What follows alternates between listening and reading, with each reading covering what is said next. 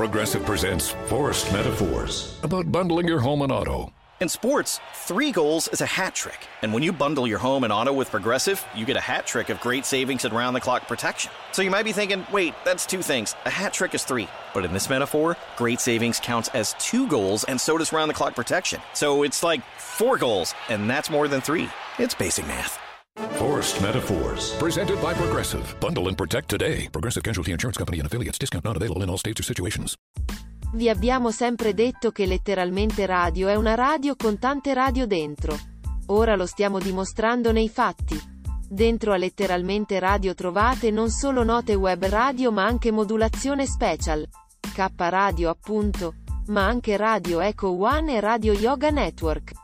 Buon ascolto!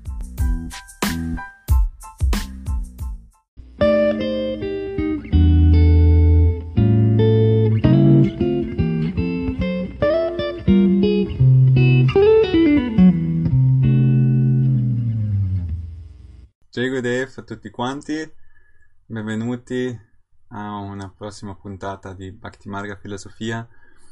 Um, direi che questa è la ultima puntata di questa sessione di Bhakti Marga Filosofia, nella quale porteremo a termine gli argomenti di quali abbiamo parlato e li colleghiamo a Bhakti Marga, questo sentiero l'amore della devozione, e vediamo um, come Swami Vishwananda insegna attraverso Bhakti Marga. Poi se ci sono interessi per altri argomenti, casomai li postate sui commenti, e per il futuro vediamo se faremo altri video o altre presentazioni. Direi che oggi non serve che faccio un, un sunto delle ultime um, lezioni, perché in ogni caso parleremo delle ultime lezioni eh, e vi nomineremo durante la presentazione.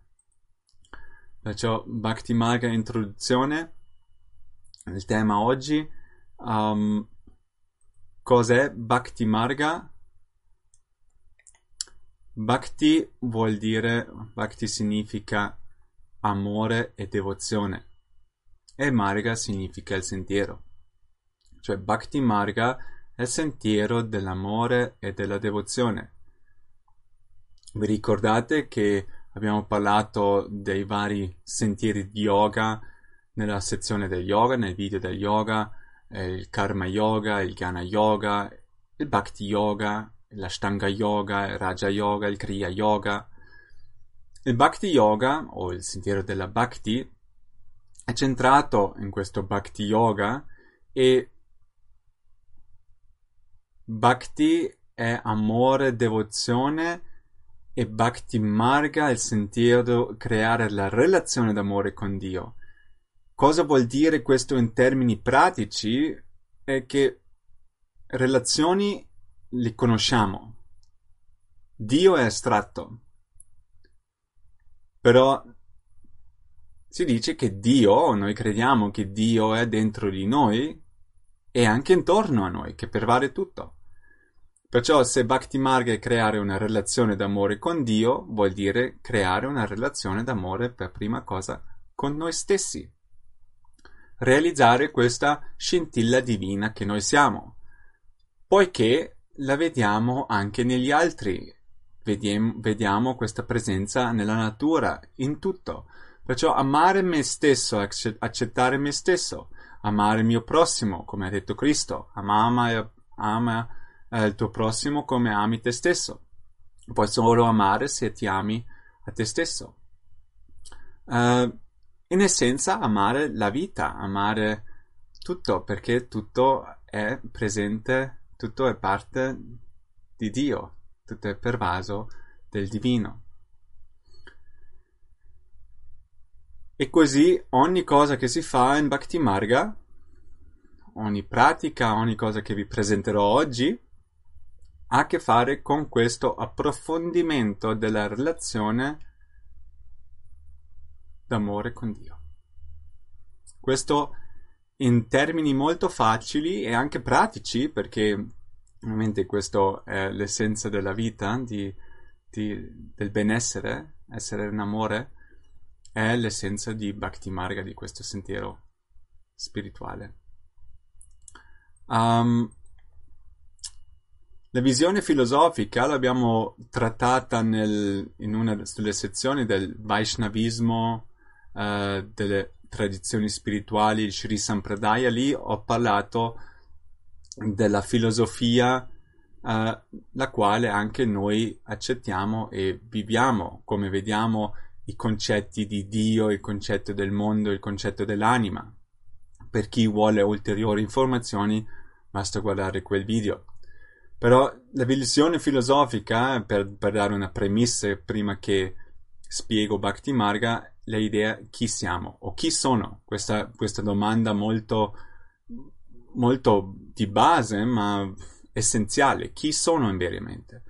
E uh, la visione è quella che noi siamo delle anime, un jiva. Jiva è un'altra parola per anima, o atma, jivatma, sono tutte parole per la stessa cosa, quella parte di Dio. Perciò non sono questo corpo, ma sono una parte di Dio. Sono un essere spirituale che adesso è presente in un corpo materiale, però non sono questo corpo, sono un jiva. Poi cos'è il proposito della vita? Qual è il proposito della vita? Beh, il proposito della vita, se lo metto a un proposito generale che tutti seguiamo, consapevolmente o inconsapevolmente, è di realizzare Dio. Realizzare Dio, che ovviamente implica di nuovo realizzare la nostra vera natura, la nostra vera essenza, e poi realizzare la relazione d'amore che questa essenza, questa parte di Dio che noi siamo, ha con il tutto. Non solo saperlo, non solo sapere che questo è essenziale, ma di veramente viverlo, di realizzarlo, di sentirlo. Questo è il proposito della vita. Ogni cosa che facciamo ha questo proposito. Beh, chi è Dio? Uh, Dio è Narayana. Narayana, come ho spiegato nella sessione del Vaishnavismo, Narayana vuol dire, tradotto, colui che è presente in tutti e tutto è presente in lui. Perciò quello è Dio. Um, qual è la relazione dell'anima con Dio? È una relazione intima d'amore, eterna, non a distanza, uh, non um, limitata, no, è intima e eterna, una relazione intima e eterna d'amore che abbiamo con Dio. E qual è la relazione con questo mondo, o perché sono qua? Uh, cos'è che faccio qua su questo mondo? Questo mondo diventa una piattaforma, un luogo per, l'evo- per l'evoluzione, per evolvere, per trasformarmi, per trascendere questo corpo materiale, per eh, svolgere o toglierci il karma che ci limita, toglierci l'ignoranza e crescere, espandere la con- coscienza eh, affin quando realizziamo chi siamo e la relazione col divino. Perciò questo mondo diventa una piattaforma che ci dà questa opportunità sempre. Questa è una, una visione filosofica sulla quale, sulla quale ovviamente tutto si basa. Uh, se vediamo adesso in maniera un po' più pratica, vediamo il sentiero dell'uomo, il sentiero di un ricercatore, uh, o la storia di qualsiasi ricercatore in alcuni punti. Perciò l'uomo fondamentalmente è la ricerca della pienezza e del benessere. Giusto? Qualsiasi persona, sia spirituale o non spirituale, ognuno vuole benessere. indipendentemente se è ricco o se è povero, se è del sud o del nord, fa lo stesso. Ognuno cerca il benessere, se ha vissuto migliaia di anni fa o se vive oggi. Proprio una motivazione. Poi cosa succede? Cerchiamo il benessere nel mondo, cerchiamo il benessere nelle relazioni, in quello, nel materiale, però arriviamo a una realizzazione nella quale vediamo che il benessere non è nel cosa abbiamo, non è nel fuori, ma il benessere è dentro di noi, è un stato d'animo, come vedo le cose. Per esempio, quando siamo innamorati, tutto va bene, fa lo stesso se siamo ricchi o poveri. Però quando internamente stiamo male, quando siamo depressi, anche se siamo la persona più ricca del mondo, cambia niente, il benessere zero. Perciò una persona sul percorso arriva a questa realizzazione che il benessere vero è, viene da dentro, e così inizia il sentiero spirituale, inizia questa ricerca più uh, consapevole. Quando uno inizia e si mette sul sentiero spirituale, incontra tanti insegnanti e tanti insegnamenti. Shisha Gurus, quella cosa che abbiamo parlato nel, nella sezione del, del guru, nel video del guru. Più avanziamo, più impariamo, cresciamo, più la sincerità si cresce anche dentro noi per ottenere vera coscienza. Questa ricerca culmina nell'incontro con il maestro spirituale, con il vero maestro spirituale, il Satguru. Il Satguru che, come nel video Il principio del maestro ho spiegato, uh, è uno che è in unione con il divino, o Dio stesso che si incarna. Paramahamsa Vishwananda è un Satguru, è un maestro di quel genere, e lui dà certi attrezzi, strumenti al ricercatore per andare avanti su questo percorso spirituale, perché sei sul percorso spirituale e trovi che ci sono tanti ostacoli.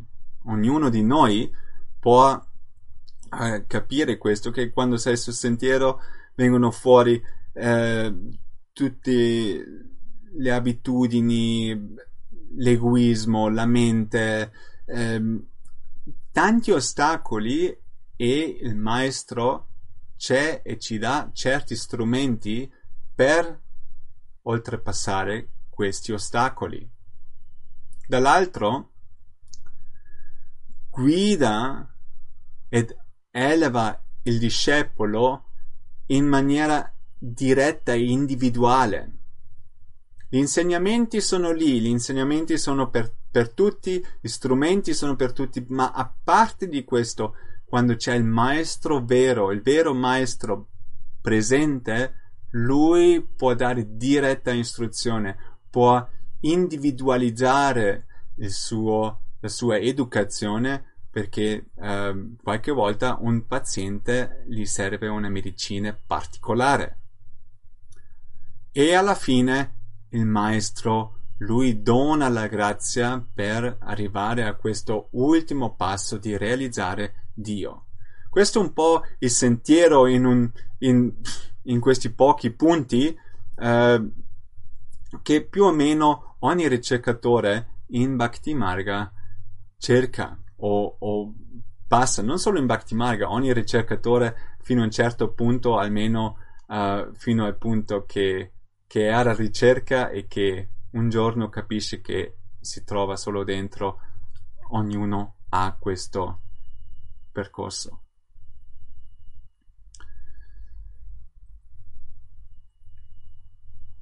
Paramahamsa Vishwananda, lui da sempre ha detto che la mia visione è di aprire il cuore degli uomini. Perciò, come ho spiegato nel in quella serie del, del principio del guru, il Satguru, il vero maestro, è qua per elevare l'umanità, per aprire il cuore, per farci realizzare la nostra vera natura e farci realizzare la nostra relazione intima con Dio. E che il vero maestro non ha solo eh, la conoscenza, ma lui ha la capacità di dare l'esperienza diretta e donarci la grazia per arrivare a questa realizzazione. Perciò se dovrei eh, definire eh, Paramahamsa Vishwananda in certe identità, che ovviamente non è possibile perché questi grandi maestri come Paramahamsa Vishwananda hanno talmente tante facette che non, non, si, non si possono mettere in un cassetto, però se dovrei dargli alcune identità, una sarebbe quella del Satguru, come abbiamo detto nel video del principio del Guru, qua è il quarto punto. Poi il terzo punto, passo da giù in su, il terzo punto, lui è il fondatore di Bhakti Marga. Il Satguru che è in giro per il mondo di benedire le persone, dare strumenti, dare insegnamenti, più persone che seguivano, più si è sviluppato un movimento, un, un organigramma, un organismo, un'organizzazione, la quale è Bhakti Marga, nella quale eh, ci sono eh, posti fisici, ci sono eh, centri, libri e cose quali aiutano, aiutano a spargere il messaggio e l'amore di Paramahamsa Vishwananda. Lui è il fondatore e l'ispirazione dentro questo. Poi lui è un maestro di Kriya Yoga. Nella sezione del Kriya Yoga ho spiegato come lui insieme a Babaji hanno portato l'Atma Kriya Yoga. Un maestro del Kriya Yoga vuol dire che lui ha accesso a tutto il Kriya che esiste e lo applica e lo dà alle persone eh, come vede che è utile. E il primo punto che è qua sul slide, lui è un Vaishnava Acharya. Vaishnavismo l'abbiamo spiegato um, nella sezione del Vaishnavismo, nel video del Vaishnavismo, anche nella sezione dell'Induismo, un, un ramo di quell'albero che si chiama Induismo, Induismo che è questa Uh, eterna universale legge cosmica, uh, la quale è composta di vari concetti, principi universali, i quali anche nel, uh, nella visione filosofica abbiamo visto. Io sono un Atma, cerco Dio, Brahman, per causa del karma sono limitato a una realtà fisica in un ciclo di reincarnazioni, vivendo secondo il Dharma, secondo una certa etica, secondo certe pratiche, secondo un certo modo di vita, posso ottenere moksha, liberazione dall'ignoranza del karma. Tutto questo supportato e guidato dal maestro spirituale. Questi erano i concetti dell'Induismo che gli Indù hanno insieme, hanno in comune, e poi c'erano i vari rami. Uno di quelli il Vaishnavismo. I rami, vi ricordo, come nel cristianesimo, Cristo che è vissuto, che è morto sulla croce, ris- eh, risorto, la base, e poi i vari rami cattolici, ortodossi, eccetera, se vi ricordate. Perciò un Vaishnavacharya, uno che insegna questa tradizione, questi insegnamenti, uh, di questa filosofia. In Bhakti Marga siamo infatti radicati in due tradizioni Eh, molto antiche. Perciò ciò che, ha, ciò che insegna Paramahamsa Vishwananda non è una, un qualcosa di nuovo, ma viene da tradizioni antiche e anche provate. Perciò una delle tradizioni è la tradizione del Kriya Yoga. Nel duemiladue è stato iniziato da Mahavatar Babaji come sannyas, come nell'ordine del Swami. Eh, lì anche ha ricevuto il nome Paramahamsa eh, Vishwananda. Paramahamsa vuol dire che è il cigno, penso che cigno, swan, il cigno grande, un cigno nella tradizione indiana viene venerato perché si dice che è capace di, di separare eh, latte dall'acqua, anche se sono misti, se metti acqua e latte insieme diventa un misto di acqua e latte, ma il cigno è capace di estrarre solo il latte, così un Paramahamsa è un titolo spirituale il quale eh, spiega che è un, una personalità che anche vivendo in questo mondo materiale vede l'essenza e è capace di estrarre questa essenza. Da questa tradizione eh, Bhakti Marga adotta la pratica dell'Atma Kriya Yoga, che è una pratica Kriya Yoga, che è la tecnica di yoga più efficace che esiste, e il Kriya Yoga in Bhakti Marga, che ogni pratica che è eh, radicata nell'amore e nella devozione, cioè ogni tecnica che sviluppa l'amore per Dio di più. Se volete aver, saperne di più, c'è il video sul Kriya Yoga e sulla Bhakti. Eh, Generalmente si potrebbe dire, il secondo punto, che viene considerato come il sentiero eh, del, della Bhakti interiore, in senso che attraverso questa pratica lavoriamo su di noi, interiorizzando noi stessi, e così potrebbe dire è il percorso della Bhakti interiore attraverso la meditazione, il silenzio. Questa pratica è la nostra pratica principale di yoga, di meditazione in Bhakti Marga. Ci sono altre pratiche di meditazione, altre pratiche eh, e cose che sono disponibili in Bhakti Marga, ma l'Atma Kriya Yoga come tecnica di yoga, meditazione, è quella principale. Visto che è un lignaggio, eh, come ho spiegato nel video del Kriya Yoga, se uno impara il Kriya Yoga, riceve un'iniziazione, Shaktipat, un'iniziazione la quale attiva e dà la benedizione di questo lignaggio, di questa tradizione. Per iniziarsi nell'Atma Kriya Yoga, uno non deve eh, considerare Bhakti Marga come il suo percorso eh, unico, e non deve considerare neanche Paramahamsa Vishwananda come il suo Satguru. È una pratica che aiuta ogni ricercatore e è disponibile per tutti i ricercatori.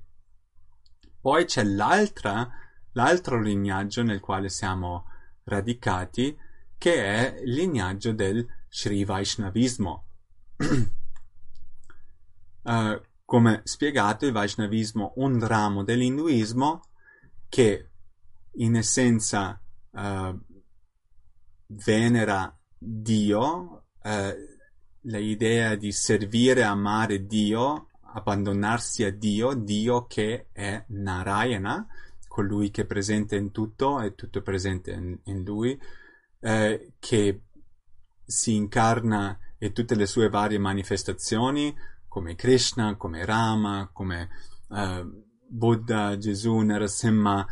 Sono tante incarnazioni incontabili nei quali Dio si è incarnato, perciò questo servizio devozionale, questo amore per Dio, questo è l'essenza del Vaishnavismo. Noi siamo eh, radicati nel Sri Vaishnavismo. Paramahamsa Vishwananda nel duemilaotto è stato iniziato da Vedavyasa Rangaraja Bhattaracharya, eh, un, un insegnante nel Sud India, in Srirangam, che è la città principale di questa tradizione, e Paramahamsa Vishwananda è stata iniziata nel Sri Vaishnavismo e per quello lui ha portato anche questi insegnamenti. um, questa tradizione, come viene spiegato nel video del Sri Vaishnavismo, per chi è interessato di più uh, lo può guardare, origina da Mahalakshmi, la Divina Madre, e è stato formalizzato, tutta la tradizione, la filosofia, la cultura, è stata formalizzata dopo da Ramanujacharya, il, il, il santo che si vede anche qua nell'immagine. Generalmente viene considerato come il eh, sentiero della Bhakti esteriore, e questa tradizione esteriore perché è connesso alla nostra base filosofica e religiosa. Perciò anche i riti, le preghiere, tutto quanto viene da questa tradizione o è ehm, connesso a questa tradizione. È la, la base della nostra tradizione, la, no, la, la base in Bhakti Marga sia filosoficamente e religiosamente. Di nuovo, se uno, spesso le persone chiedono, ma in Bhakti Marga eh, come uno segue Bhakti Marga? O c'è una necessità per qualcosa per far parte di Bhakti Marga? No, Bhakti Marga è un sentiero il quale non, ognuno può seguire, il segui- sentiero d'amore della devozione.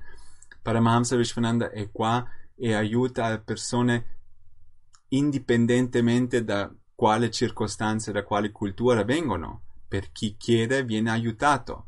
Eh, gli insegnamenti, le benedizioni, tutto è libero per tutti. Paramahamsa Vishwananda è qua per tutto, Bhakti Marga è per tutti. Nonostante questo, se una persona si sente affiliata, si sente in sintonia con i concetti filosofici e religiosi, con questo percorso, se la persona sente che Paramahamsa Vishwananda è il suo Satguru, il suo maestro spirituale, attraverso certe esperienze che sente mi dedico a questo sentiero e per quello voglio poi anche vivere secondo certe regole, eh, secondo certa etica, allora una persona può essere iniziata, la iniziazione da devoto, per esempio, l'iniziazione di devoto nella quale uno um, prende questa identità di un Vaishnava, di un amante di Dio secondo questa tradizione, che vive secondo questi valori, che accetta Paramahamsa Vishwananda come il suo Satguru. Tutto questo è possibile ovviamente anche lì di nuovo c'è la grazia e la benedizione di tutta questa tradizione che viene um, ad uso per colui che decide di fare questo passo, ma non è una necessità per niente, ognuno è libero di venire, di seguire e di imparare, di crescere. Questo è per coloro che sentono questo è il mio percorso, c'è un modo per entrare in un ordine spirituale il quale è poi connesso a questa tradizione antica di eh, Mahalakshmi, di Shri, di Sri Vaishnavismo. Ovviamente devo dire che è un Sri Vaishnavismo adattato alla, al, alla nostra era e anche al mondo moderno, perciò ci sono alcune cose che non sono tipi, tipici tradizionali eh, che sono stati adattati da Paramahamsa Vishwananda per il nostro tempo, per ehm, sì, il nostro tempo, la nostra società e ehm, questo potrebbe essere un altro video nel quale spiego cosa sono queste differenze, però in ogni caso per chi è interessato può sempre appoggiare eh, o scrivere qualcosa nei commenti o chiedere a qualcuno che conosce. Queste sono le due tradizioni nel quale Bhakti Marga è radicata. Le tradizioni sono importanti perché, come detto, hanno mostrato che sono eh, utili, aiutano ai devoti di non entrare nelle fantasie. Non dobbiamo reinventare la ruota perché ci sono tanti santi che, saggi che hanno vissuto secondo una certa tradizione, una tradizione che ci dà anche una certa direzione per non fare degli, degli errori eh, innecessari. Strumenti sul sentiero. Perciò, fino adesso abbiamo detto che Bhakti Marga è il sentiero dell'amore e della devozione, in essenza creare una relazione d'amore con Dio, Dio che è dentro di me, perciò amare me, amare il mio prossimo, amare la vita, amare Dio fin quando si rivela e lo realizzo nel, anche nella sua, eh, nel suo aspetto trascendentale. Abbiamo presentato un attimo i concetti filosofici, che siamo un'anima, non questo corpo, siamo qua per realizzare Dio, questa relazione con Dio, Dio che è Narayana, colui che è presente in tutto, tutto è presente in Lui, che questo mondo è una piattaforma, un, un, un luogo nel quale posso eh, evolvere in questo amore e, e Sì, ristabilire questa relazione intima con Dio. Poi abbiamo parlato uh, del, della storia dell'uomo, che ognuno è alla ricerca della verità, ognuno è alla ricerca del benessere, e abbiamo detto un po' come, come uno può capitare sul sentiero spirituale. Quando uno poi incontra il maestro spirituale, Paramahamsa Vishwananda, che ho presentato vari aspetti della sua vita, essere un insegnante del Vaishnavismo, del Kriya Yoga, del fondatore del Bhakti Marga e un Sadguru. Uh, l'ultimo punto era che siamo centrati in due tradizioni dai quali questi insegnamenti vengono anche uh, ri, riportati e rinsegnati. Um, Come ho detto nel, in, questa, in questa storia dell'uomo, nel sentiero dell'uomo, ho detto che quando il maestro entra nella vita e noi siamo sul sentiero spirituale, vediamo gli ostacoli e lui ci dà certi strumenti. Quali sono gli strumenti sul sentiero che Paramahamsa Vishwananda ci dà? Sono quattro.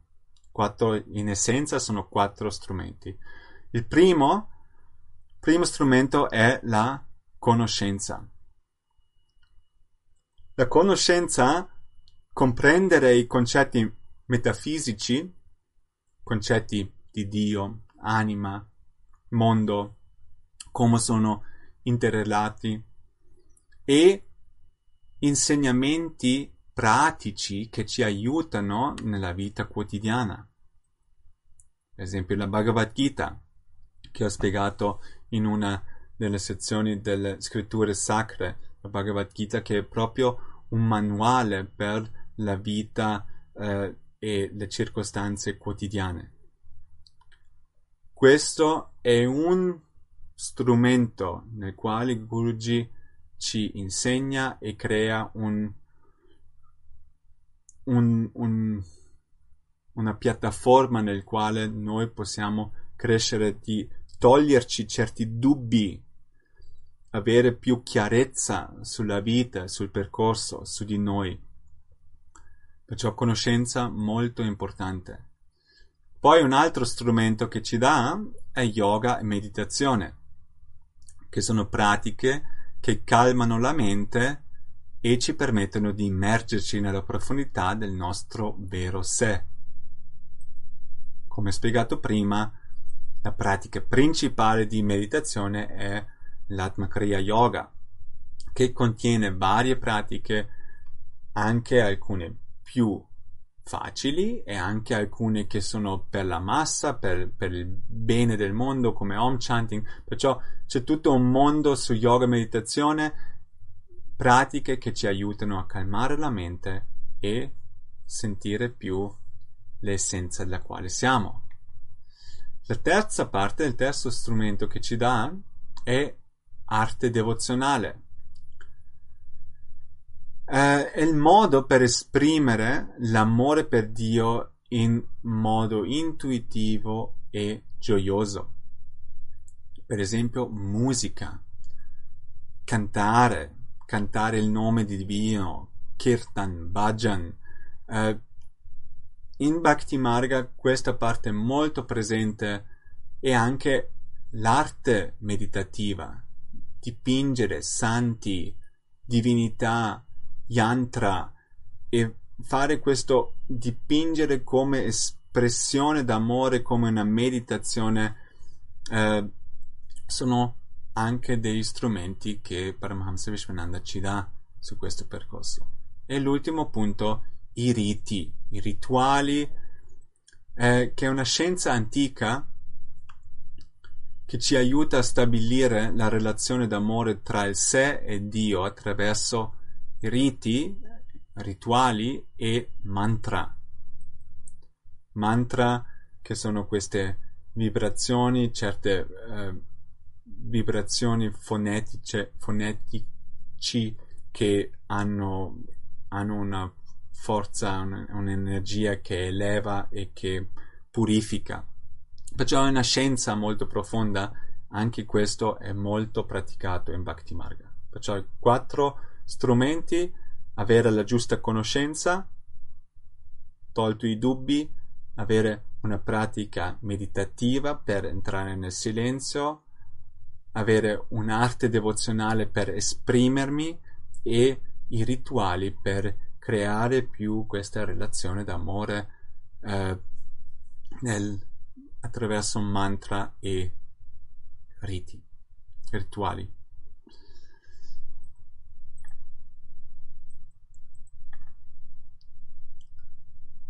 Un altro punto in Bhakti Marga molto importante è la sangha. La sangha è la comunità. um, perciò Bhakti Marga non è un sentiero um, nel quale si sta soli, c'è il ritiro nella caverna e si fa la vita da, da asceta o eremita. Ovviamente uno può, però generalmente la tradizione Bhakti Marga è, un, è una famiglia, è una comunità grande di, di persone che sono alla ricerca al, a qualcosa più elevato, in essenza al realizzare Dio. E in Bhakti Marga quelli che seguono questo percorso da tanto o con, con convinzione vedono che realizzare questo Uh, il, il divino attraverso gli strumenti e al, alla fine con la grazia del maestro spirituale, con la grazia di Paramahamsa Vishwananda. È un po' come la comunità è molto utile perché uh, con chi ti associ influenzerà la tua vita. Perciò se sei con persone negative basta poco che anche tu diventi negativo. Lo copiamo tutti, lo abbiamo vissuto tutti, che eh, essendo nella presenza di persone che sono depresse, sempre lì a lamentarsi, ci stufiamo e abbiamo anche, siamo influenzati da questa energia. Stessa cosa è con persone positive, anche se magari siamo di malumore, nella presenza di una persona positiva il nostro umore Eh, non tanto buono può anche essere trasformato in un umore in un umore migliore. E la stessa così, questa è la idea della comunità, che ci aiutiamo entrambi, che cresciamo entrambi eh, insieme. Nella Bhagavad Gita c'è un versetto nel capitolo dieci eh, versetto nove nella quale Krishna dice: con la mente, con la loro mente concentrato su di me e la loro vita incentrata su di me, si ispirano l'uno l'altro. Parlando sempre della mia gloria, ne derivano beatitudine e contentezza. Questa è la idea della sangha. La sangha è persone che si incontrano a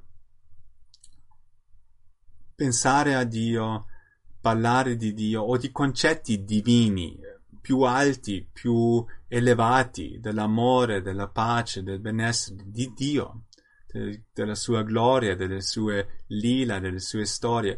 Tutto questo, se viviamo così, se siamo nella sangha, Krishna dice che queste persone sono contenti e beati. E per quello c'è una sangha, una comunità globale Bhakti Marga presente in più di settanta paesi, nei quali ci sono vari eh, sangha, varie comunità, persone che si incontrano a eh, scambiarsi e aiutarsi nella crescita spirituale. E come detto prima, quando sei con delle persone, noi ci influenziamo entrambi. Perciò una persona positiva ti influenza nella maniera positiva. Una persona negativa, depressa, ti influenza in maniera negativa o depressa. La stessa cosa succede quando siamo nella presenza del maestro. La presenza del maestro, ovviamente, una persona che è in questo amore, una, una persona che è in questa coscienza divina, ovviamente anche ci influenza, come gli altri. Come si può essere nella presenza di Paramahamsa Vishwananda, del maestro? Beh, lui viaggia tutto il mondo continuamente a dare le sue benedizioni, a dare dei discorsi, a aiutare le persone. Ovviamente nel periodo nel quale siamo di, di crisi per covid diciannove, eh, Paramahamsa Vishwananda viaggia di meno, però non gli ha fermato a collegarsi con il mondo, e così è da noi se ci vogliamo collegare. Perciò nell'essere nella presenza di, di Paramahamsa Vishwananda, uno dei modi più belli e più intimi è il darshan. Il darshan, la parola darshan vuol dire visione divina. È una benedizione che Paramahamsa Vishwananda dà, um, e di ricevere una benedizione di un maestro realizzato, vivo, è una delle benedizioni più grandi che si possono avere. Normalmente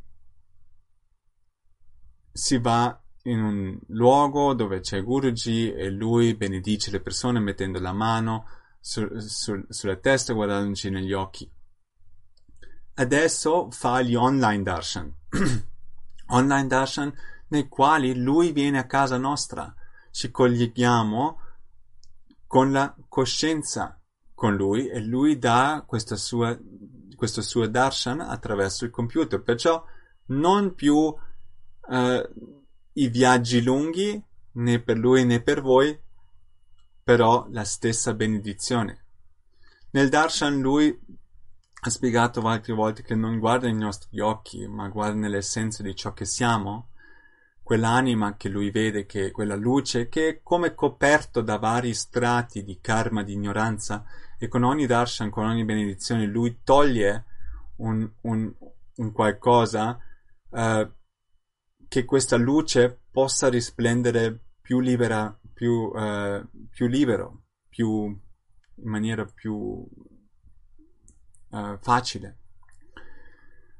Allo stesso momento dà le benedizioni, le quali ti servono nel, nel, al momento, nella situazione della vita nella quale sei, perché come ho detto lui è qua per aprire il cuore degli uomini, per portarci lì dove uh, apparteniamo.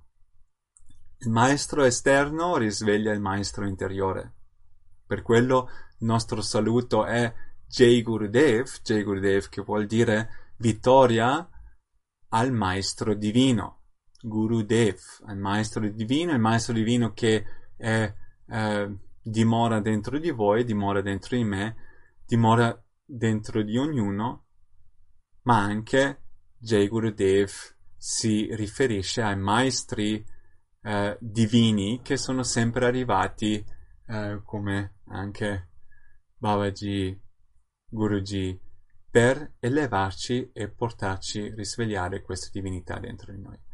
Perciò per chi è interessato a avere un darshan con Paramahamsa Vishwananda, basta andare sul sito web o sul sito Facebook, eh, molto facile, eh, quasi ogni settimana lui dà un darshan e per quanto potete vi, vi invito di prendere le benedizioni.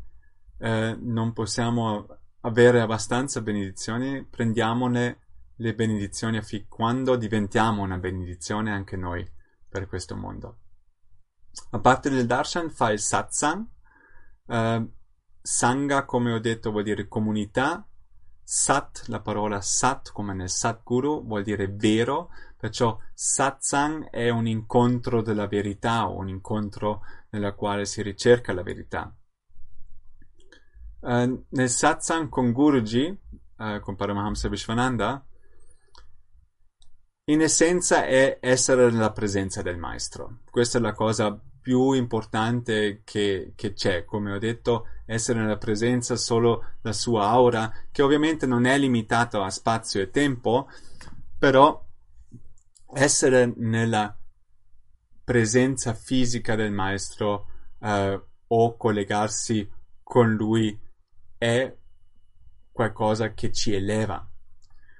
In un satsang c'è la possibilità di fare domande alle quali lui risponde, o canta i bhajan, canta il nome di Dio, o fa dei riti, fare dei riti insieme. Tutto questo fa parte della presenza di Guruji, che lui ha sempre fatto e continua a fare anche lì. Al momento, con questo tempo eh, di crisi, fa degli eventi online eh, che sono liberi per ognuno di attendere, eh, Connect with the Master, connessione con il maestro, che anche vengono pure tradotti sul sito Bhakti Marga Italia, eh, nel quale prima prega insieme a tutti quanti che eh, vogliono pregare per il bene del mondo, per l'umanità. Si fa il japam, cantare un certo mantra, e poi fa un satsang che dà certe risposte.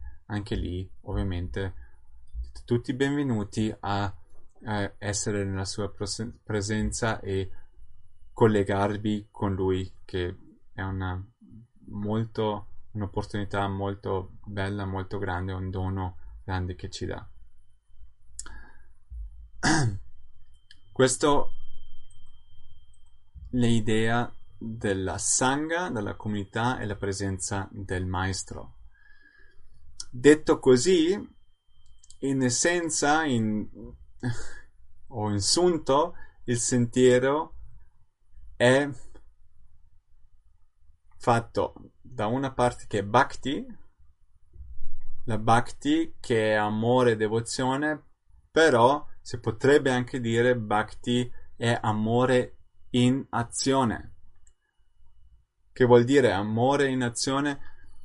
Uh, bhakti, l'amore è sempre rivolto verso Dio.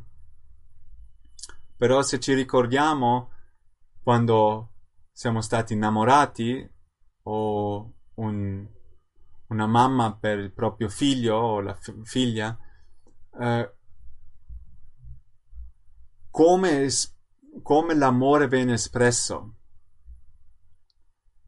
viene dato, diamo qualcosa, esprimere l'amore, questo è bhakti. Quando noi Quando io esprimo l'amore che ho per Dio attraverso la purificazione, attraverso la meditazione, attraverso il rituale, attraverso i canti, attraverso esprimo questo mio amore, questo è un Bhakti Marga. Con quale attitudine si fa questa espressione d'amore? È sempre con un, con un, un'attitudine di seva. Seva vuol dire servizio disinteressato. Un'attitudine di servizio, la bellezza di servizio. Servizio non vuol dire schiavitù o qualcosa del genere, ma servizio è l'essenza di ciò che siamo, di essere disinteressato, altruistico, di dimenticarsi di se stessi, come quando siamo innamorati. Quando siamo innamorati non pensiamo al nostro piacere, pensiamo al piacere dell'amato. E così è anche con Dio, di fare tutto con un'attitudine di servire a Lui in ogni cosa che faccio, sia nella famiglia, sia nel lavoro, sia nella comunità, sia nel percorso spirituale, in ogni cosa. Niente nella mia vita, eh, anche mondana, è staccata da Dio e dal servizio a Dio, perché Lui pervade tutto, Lui è presente in tutto e ogni cosa faccio, faccio come un servizio a Lui. Questa è l'idea di Kainkariam. Kainkariam vuol dire eterna servitù, eterna, eterno servizio d'amore, che è un'attitudine che nella nostra tradizione viene, eh, viene trattata e viene eh, vissuta. E poi culmina in Sharanagati, che è proprio l'abbandono completo. Tutto questo è il sentiero, lo scopo, le cose sono connesse, perché ovviamente in essenza, per quanto noi facciamo la nostra parte, il nostro impegno è attraverso la grazia, la fiducia che Dio, il Maestro Divino che è incarnato per aiutarci, ci dà la grazia di raggiungere la meta finale. Ok? Perciò Bhakti, amore in azione, con un'attitudine di servizio disinteressato, e più facciamo questo amore in servizio disinteressato, più ci dimentichiamo di io, me e, e mio, arriviamo più e più a questo abbandono completo, e più questa identità falsa è tolta, più la identità vera si rivela.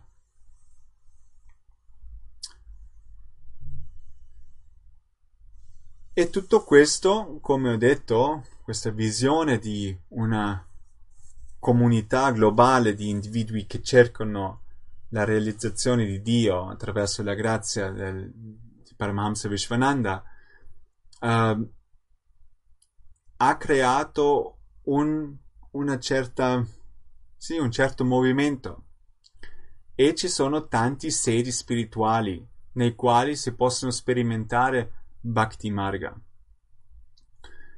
In tutto il mondo si può sperimentare Bhakti Marga, come detto, presente in più di settanta paesi, uh, negli Stati Uniti, nell'India, qua in Europa.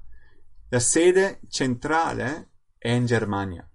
In Germania, dove sono presente adesso, dalla mia stanza, uh, vicino Francoforte, in mezzo alla natura, come vedete qua nell'immagine, uh, bel posto, uh, con tranquillità, e il posto si chiama Shri Peetha Nilaya. Shri Peetha Nilaya vuol dire la dimora della Divina Madre, e anche la casa di Paramahamsa Vishwananda. Perciò questo posto è un posto sacro, eh, nel quale c'è anche una, una vibrazione particolare, e Paramahamsa Vishwananda ha detto: solo essere nella presenza in, eh, qua a Sri Peetha Nilaya, o un altro centro, però soprattutto qua a Sri Peetha Nilaya, che la crescita spirituale aumenta automaticamente solo essendo qua, per la vibrazione che è in questo posto. Questo posto, che è un ashram, che è un, un monastero, non è solo un monastero e sicuramente non è chiuso. È un posto aperto per tutti, nel quale c'è un tempio indù, dove c'è un museo per santi, aperto per tutti. C'è un hotel nel quale uno può restare qua per la notte, eh, una cucina che cucina tre volte al giorno, cibo eh, vegetariano, eh, abbiamo le nostre mucche felici, le nostre api, un giardino grande, perciò è proprio un, un'oasi, e come Paramahamsa Vishwananda ha detto dall'inizio, questo centro qua non è un centro per coloro che vivono, per, o non è solo per coloro che vivono qua, ma per ognuno che è alla ricerca spirituale e che, che trova qualcosa. Uh, qua nel centro, qua in Bhakti Marga, ognuno è benvenuto.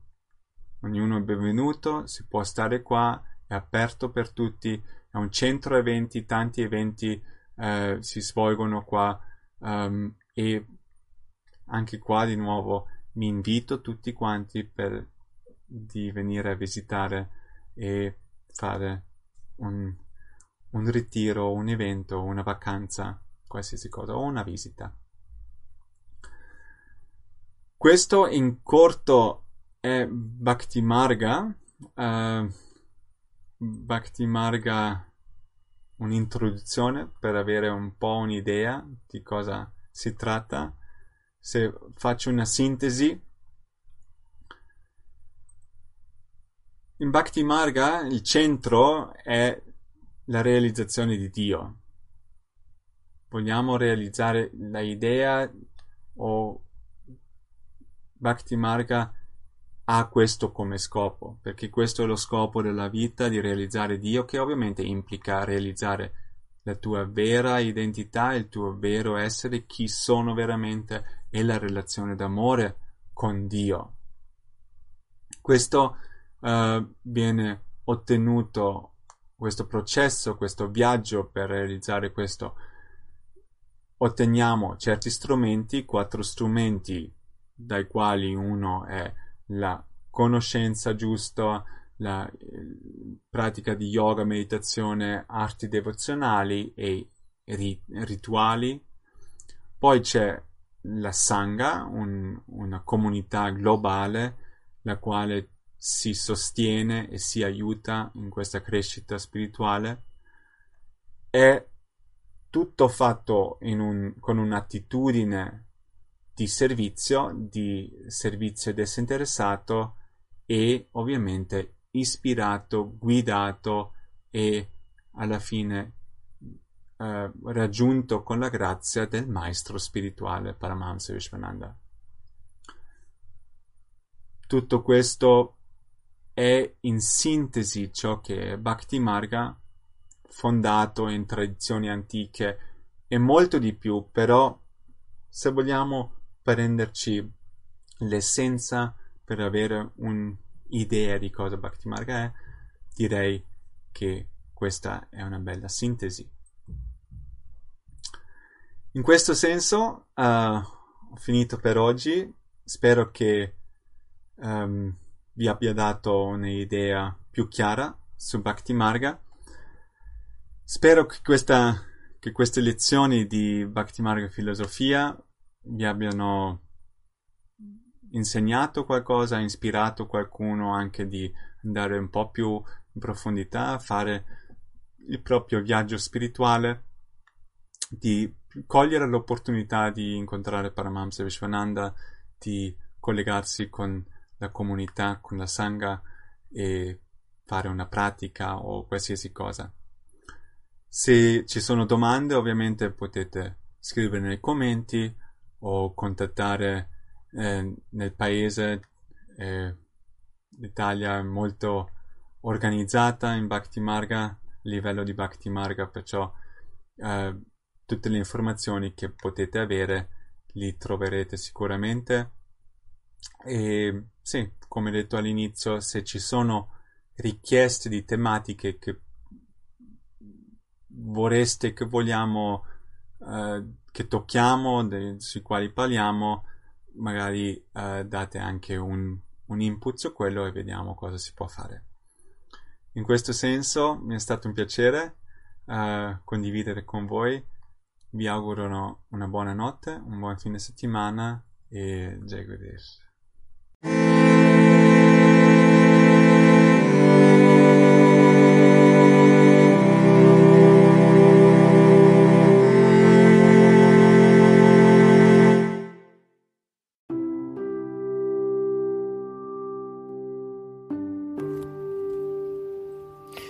Allora, questa sera in diretta leggiamo le risposte del maestro Paramahamsa Vishwananda alle domande che gli vengono poste in questo in questo video che guarderemo insieme su YouTube e io leggerò ad alta voce le domande, ma soprattutto le sue risposte.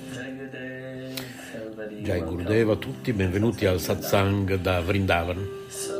Dunque ora chiederò a Swami Revati di sottopormi le vostre domande. Caro Guruji, tu hai detto che è possibile liberarsi dai desideri, ma è possibile liberarsi dal ricordo di questi desideri e apprezzarli? Vedi, se non apprezzi qualcosa, non continui a pensarci. Quando qualcosa non ti piace, te ne dimentichi facilmente. Il desiderio funziona allo stesso modo. Quando nutri un certo desiderio dentro di te, che venga soddisfatto o meno, continuare a ricordarlo ti rende infelice.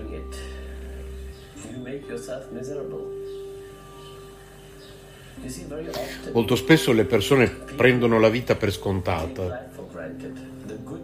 Si dimenticano facilmente le cose buone presenti nella loro vita. Ciò non richiede nessuno sforzo. Ma quando si struggono per dei pensieri che non vengono realizzati, continuano a rimanervi aggrappate. Non capisco perché le persone si debbano ridurre in uno stato così depresso e infelice a causa di certi pensieri legati a un desiderio. È vero che i desideri esistono,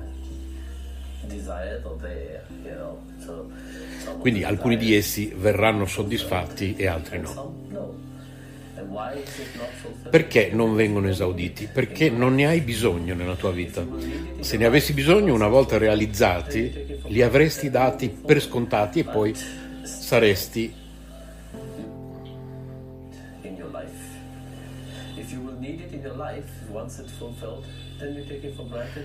andato avanti, restando tuttavia infelice. La tua natura non è quella di essere infelice, la tua natura è di essere felice.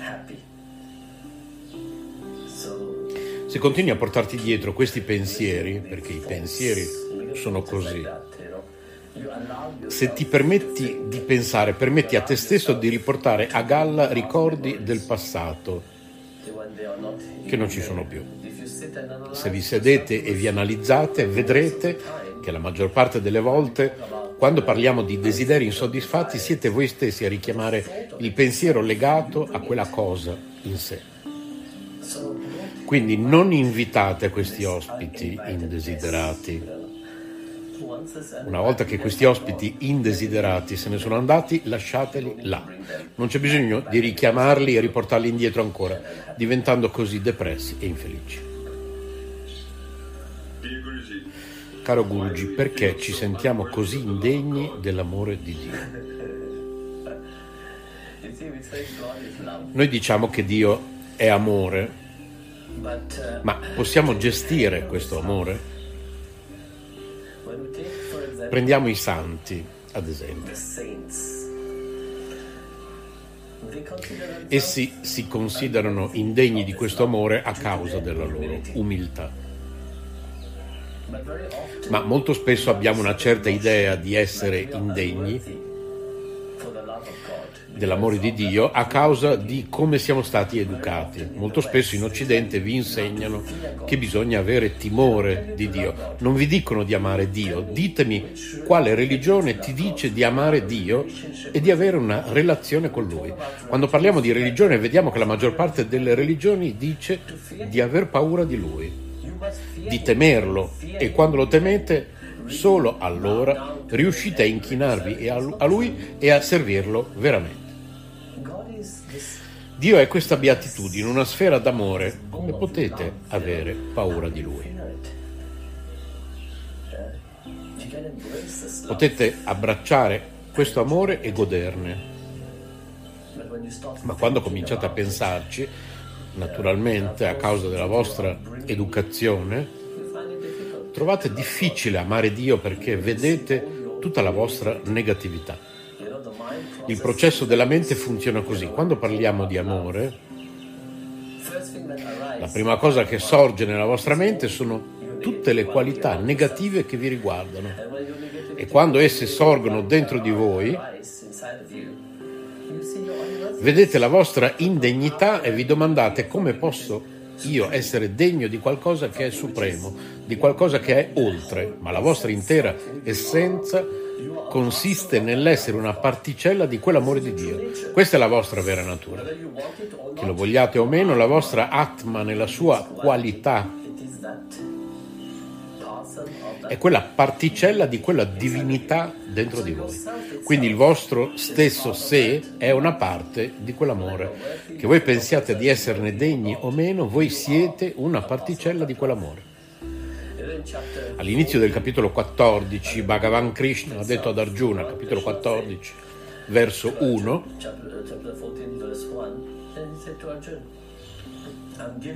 io ti sto donando continuamente questa conoscenza attraverso la quale i saggi raggiungono la perfezione e alla fine della loro vita giungono a me. Vedete, egli continua a ripetersi sull'argomento della conoscenza di chi siete veramente. Voi siete l'Atma, siete una particella di quel divino amore. Qui, quando egli ha parlato dei saggi, non si riferiva dei vecchi uomini con le lunghe barbe, egli stava parlando di coloro che hanno quella conoscenza, di come distaccarsi dalla realtà limitata e attaccarsi alla realtà infinita. Egli lo ricorda ad Arjuna in continuazione. La vita ci circonda continuamente, ci ricorda continuamente che siamo una particella di quella divinità, siamo una particella di quell'amore e dobbiamo fare qualsiasi cosa per distaccarci dal sé limitato e raggiungere il sé illimitato. Finché penserete di essere limitati, sarete limitati. Quando invece parliamo di amore, l'amore è infinito, l'amore è oltre ogni limite. Questo è ciò che tu sei, e quando identifichi te stesso con quell'amore, diventi quell'amore stesso. Non è che Krishna abbia detto alla fine di questa vita allora mi raggiungerai. No. Vedete, quando analizziamo la vita stessa, la morte continua ad accadere. Una volta eravamo dei bambini, quando quella fase dell'infanzia è morta, siamo passati all'età adulta. Quando l'età adulta scompare, ha luogo la vecchiaia. Quando la vecchiaia scompare, la morte arriva. Quindi c'è la morte in ogni fase della vita. Per esempio, per una madre, perché una donna diventi madre, deve esserci la morte della verginità. Perché uno scapolo diventi grihasta, avviene la morte del celibato.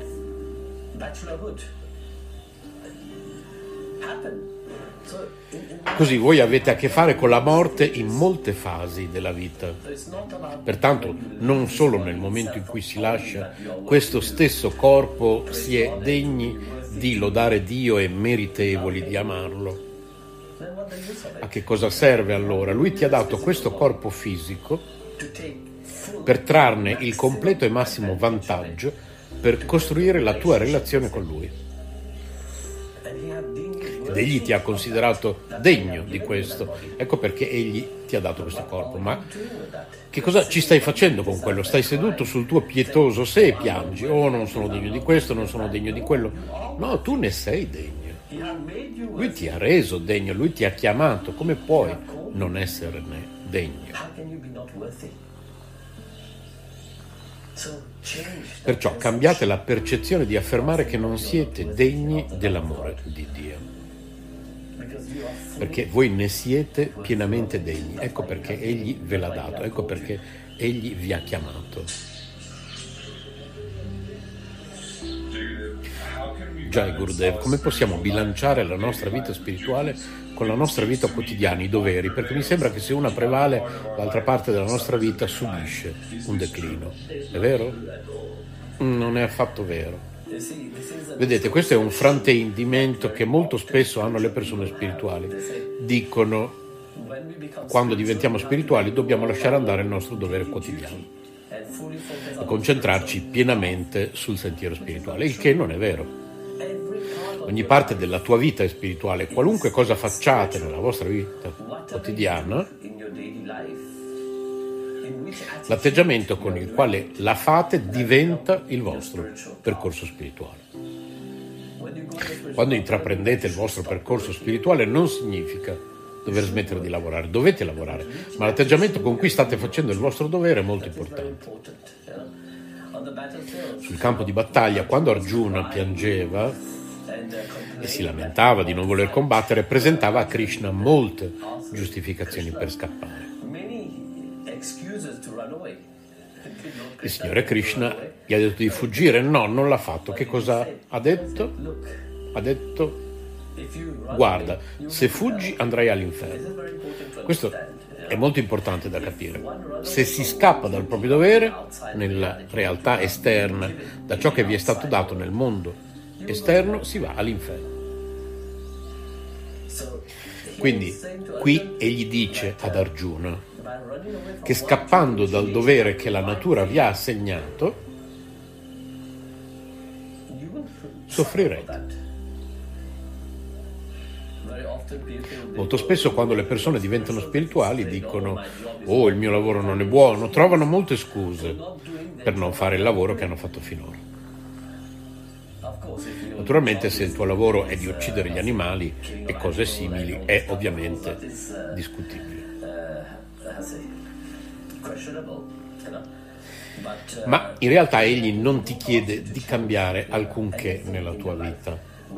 Quello che devi fare è incorporarlo in quello che stai facendo.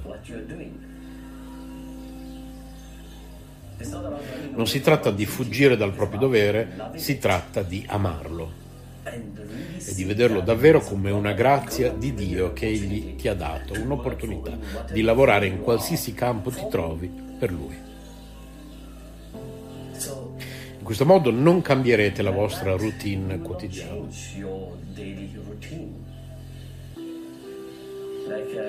Come Egli disse ad Arjuna, se scappi dal dovere andrai all'inferno, se compi il tuo dovere andrai comunque all'inferno.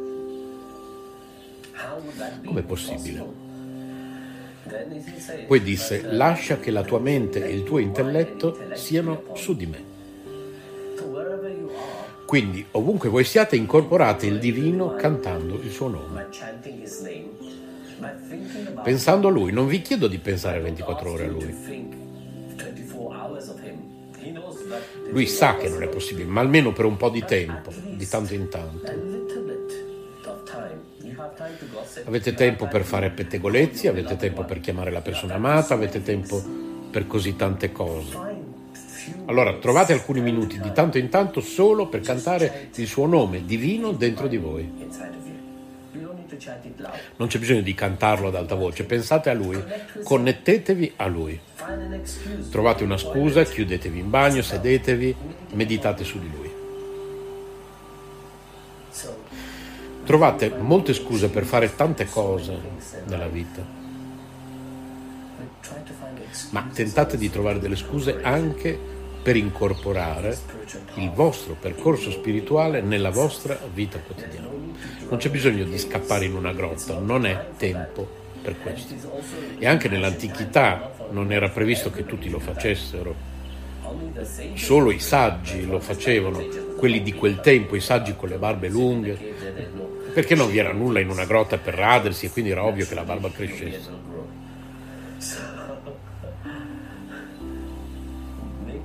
Quindi fai della tua vita la tua spiritualità. Caro Guruji, nelle scritture molte storie rivelano come le persone con un grande ego siano diventate sante o abbiano ottenuto la liberazione dopo che il loro ego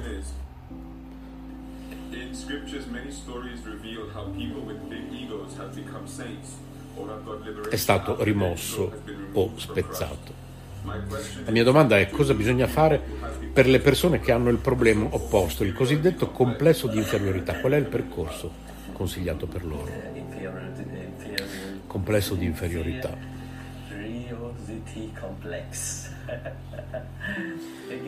Anche in questo caso è molto simile alla prima o alla seconda domanda che avete posto sull'essere indegni.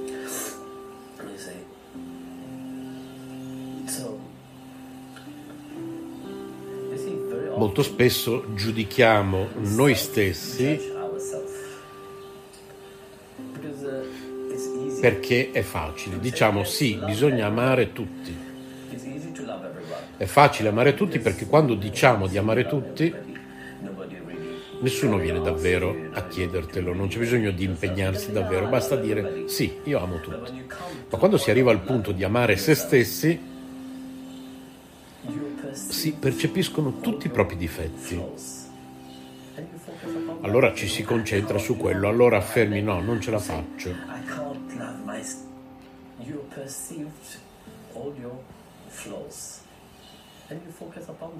Sapete quante persone ho incontrato che dicono non posso amare me stesso ma posso amare gli altri?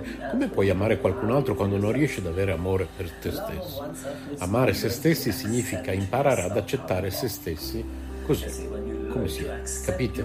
Quando imparerai ad accettarti vedrai che la tua vita si trasformerà in un'avventura. Quindi accettazione significa prima di tutto accettare il tuo modo di essere. Non significa che non si possa cambiare, non significa che non si debba cambiare per il meglio. No, non sto dicendo questo. Quello che sto dicendo è che devi imparare ad accettarti per come sei, il che significa amare te stesso. Con quel complesso di inferiorità ti stai concentrando così tanto sul tuo livello tamasico che più ti ci focalizzi, meno crescerai. Quindi concentratevi su qualcosa di positivo, cambiate il modo in cui pensate a voi stessi. Questo vi aiuterà a innalzarvi. Quando guardiamo tutti i saggi, i santi, si parlava dei santi e delle loro vite. Uno dei più bei santi di cui raccontiamo la storia è Shabari.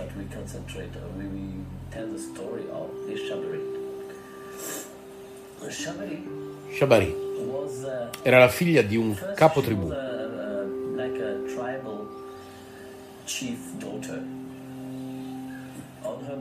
Il giorno del suo matrimonio fuggì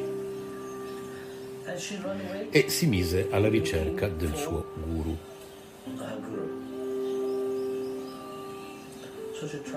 Viaggiò ovunque, ma nessuno la accettava perché si sapeva che era una ragazza proveniente da una tribù.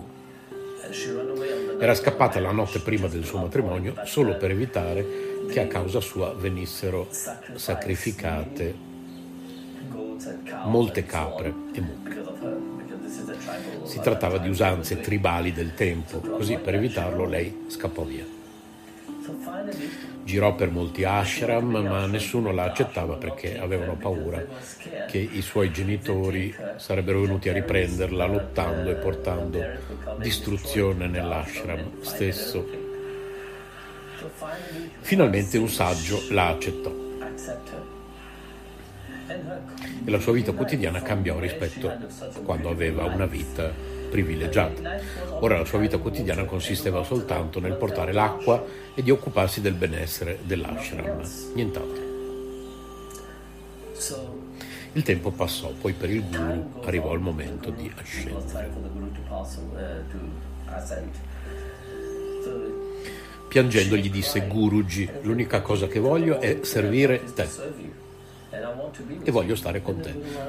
Guru Maharaj lo sapeva e le disse: no, lo scopo della tua vita e il motivo per cui sei nata qui è di incontrare il Signore, di servirlo. Egli verrà, egli si è incarnato sulla terra nella forma del Signore Rama, egli verrà e ti darà il suo darshan. Vedete come spesso non ci rendiamo conto della grandezza di nascere come esseri umani, specialmente quando Dio ha dato a uno di loro la grazia di conoscere il suo nome. Shabari non conosceva Rama, lei conosceva solo il nome di Rama, e questo è ciò che ha venerato per tutta la sua vita. Adorava solo il nome di Rama e ogni giorno aspettava che lui arrivasse. Raccoglieva le bacche degli alberi, preparava i fiori e il giaciglio dove Rama si sarebbe seduto. Il nome di Rama soltanto era tutto per lei. Successe così che un giorno andò a prendere un po' d'acqua al fiume e, poiché era considerata di una casta bassa, i saggi che erano nei dintorni furono disturbati dal suo rumore mentre prendeva l'acqua dal fiume. Così uno dei saggi le lanciò una pietra che colpì la sua gamba e un po' del suo sangue gocciolò dentro il fiume. Quando il sangue toccò il fiume, tutto il fiume divenne insanguinato. Lei scappò via piangendo perché si sentiva così male. Così quando i saggi videro l'accaduto dissero: oh, il suo sangue ha contaminato tutto il fiume. Così tutti i saggi che erano in giro si riunirono e iniziarono a cantare molti mantra, ogni cosa possibile per purificare l'acqua. Non accade nulla. Alla fine, poiché Rama si trovava nella foresta in esilio, essi ne avevano sentito parlare e dissero: il signore Rama è Purushottama, egli è il signore supremo stesso che si è incarnato. Si recarono da lui e gli chiesero: per favore, fai discendere la tua grazia su quel luogo e purifica il fiume. Così Rama giunse con Lakshmana. Quando Rama e Lakshmana arrivarono, i saggi gli chiesero: per favore, metti i tuoi divini piedi di loto dentro l'acqua. Rama disse: ok, va bene. Mise i piedi dentro l'acqua, non accade nulla. Allora Rama disse: cosa devo fare? Essi dissero: forse dovresti immergerti in acqua. Egli disse: i miei piedi non hanno cambiato quell'acqua, pensate che facendo un bagno cambierà qualcosa? Risposero supplicando: per favore. Dunque Rama fece un tuffo nell'acqua, ma non accadde nulla. Questi saggi erano molto insistenti. Chiesero a Rama: per favore, puoi fare dei gargarismi con l'acqua nella tua bocca e sputarla di nuovo nel fiume? Forse questo cambierà l'acqua del fiume. Lakshman si oppose a quell'idea e disse: come potete dire ciò a mio fratello?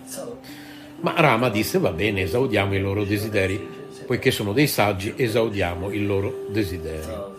Così Rama prese un po' di acqua, fece dei gargarismi, la sputò nel fiume, ma non successe nulla. E si gli chiesero: che cosa dobbiamo fare? Erano preoccupati, poi raccontarono a Rama la storia di quanto accaduto. Quando Rama sentì parlare di Shabari, la connessione tra l'amato Signore e l'amato, l'amante e l'amato è unica.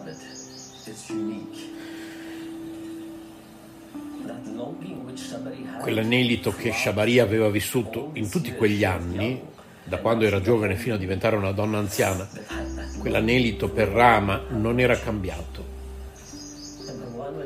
Bhagavan, quando sentì il nome di Shabari, fu riempito di baffo e saltellava in giro dicendo: per favore, portatemi da Shabari. Loro dissero: come possiamo portare te a casa di questa donna di basso rango? Lei proviene da una casta molto bassa, è una vecchia donna brutta, come possiamo portarti da lei?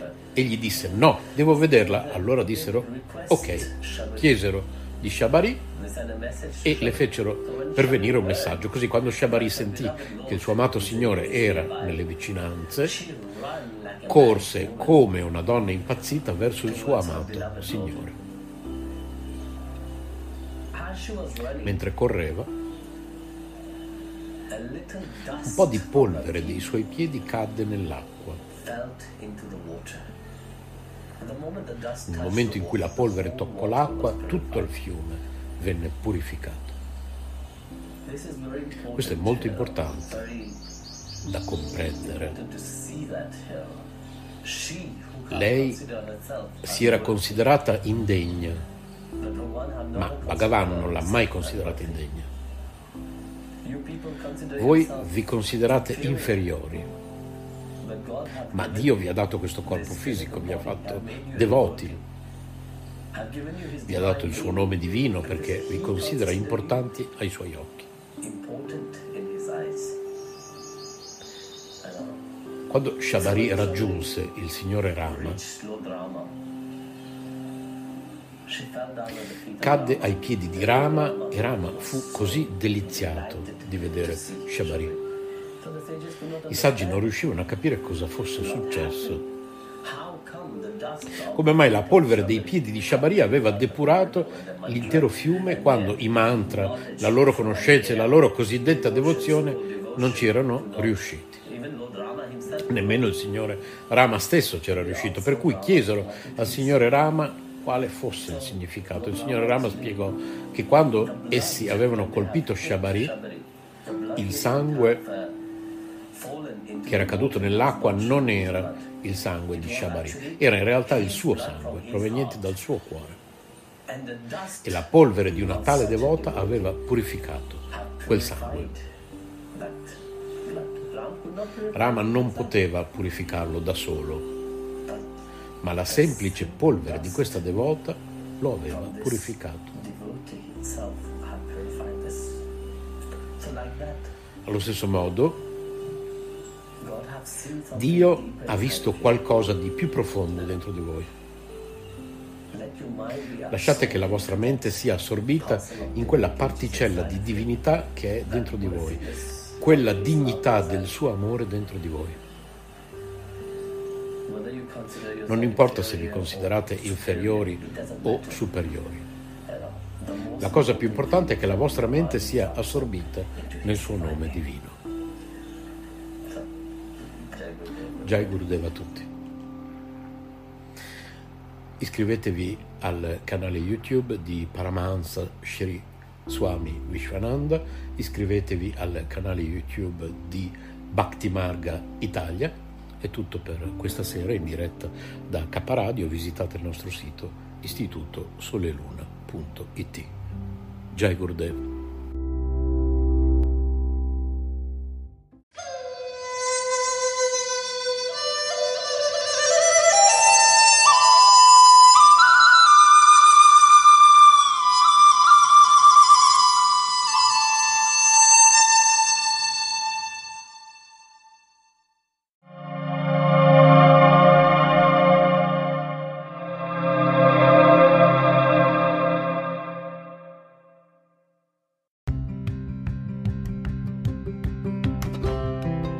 Sei all'ascolto di Kappa Radio, un'emozione nuova.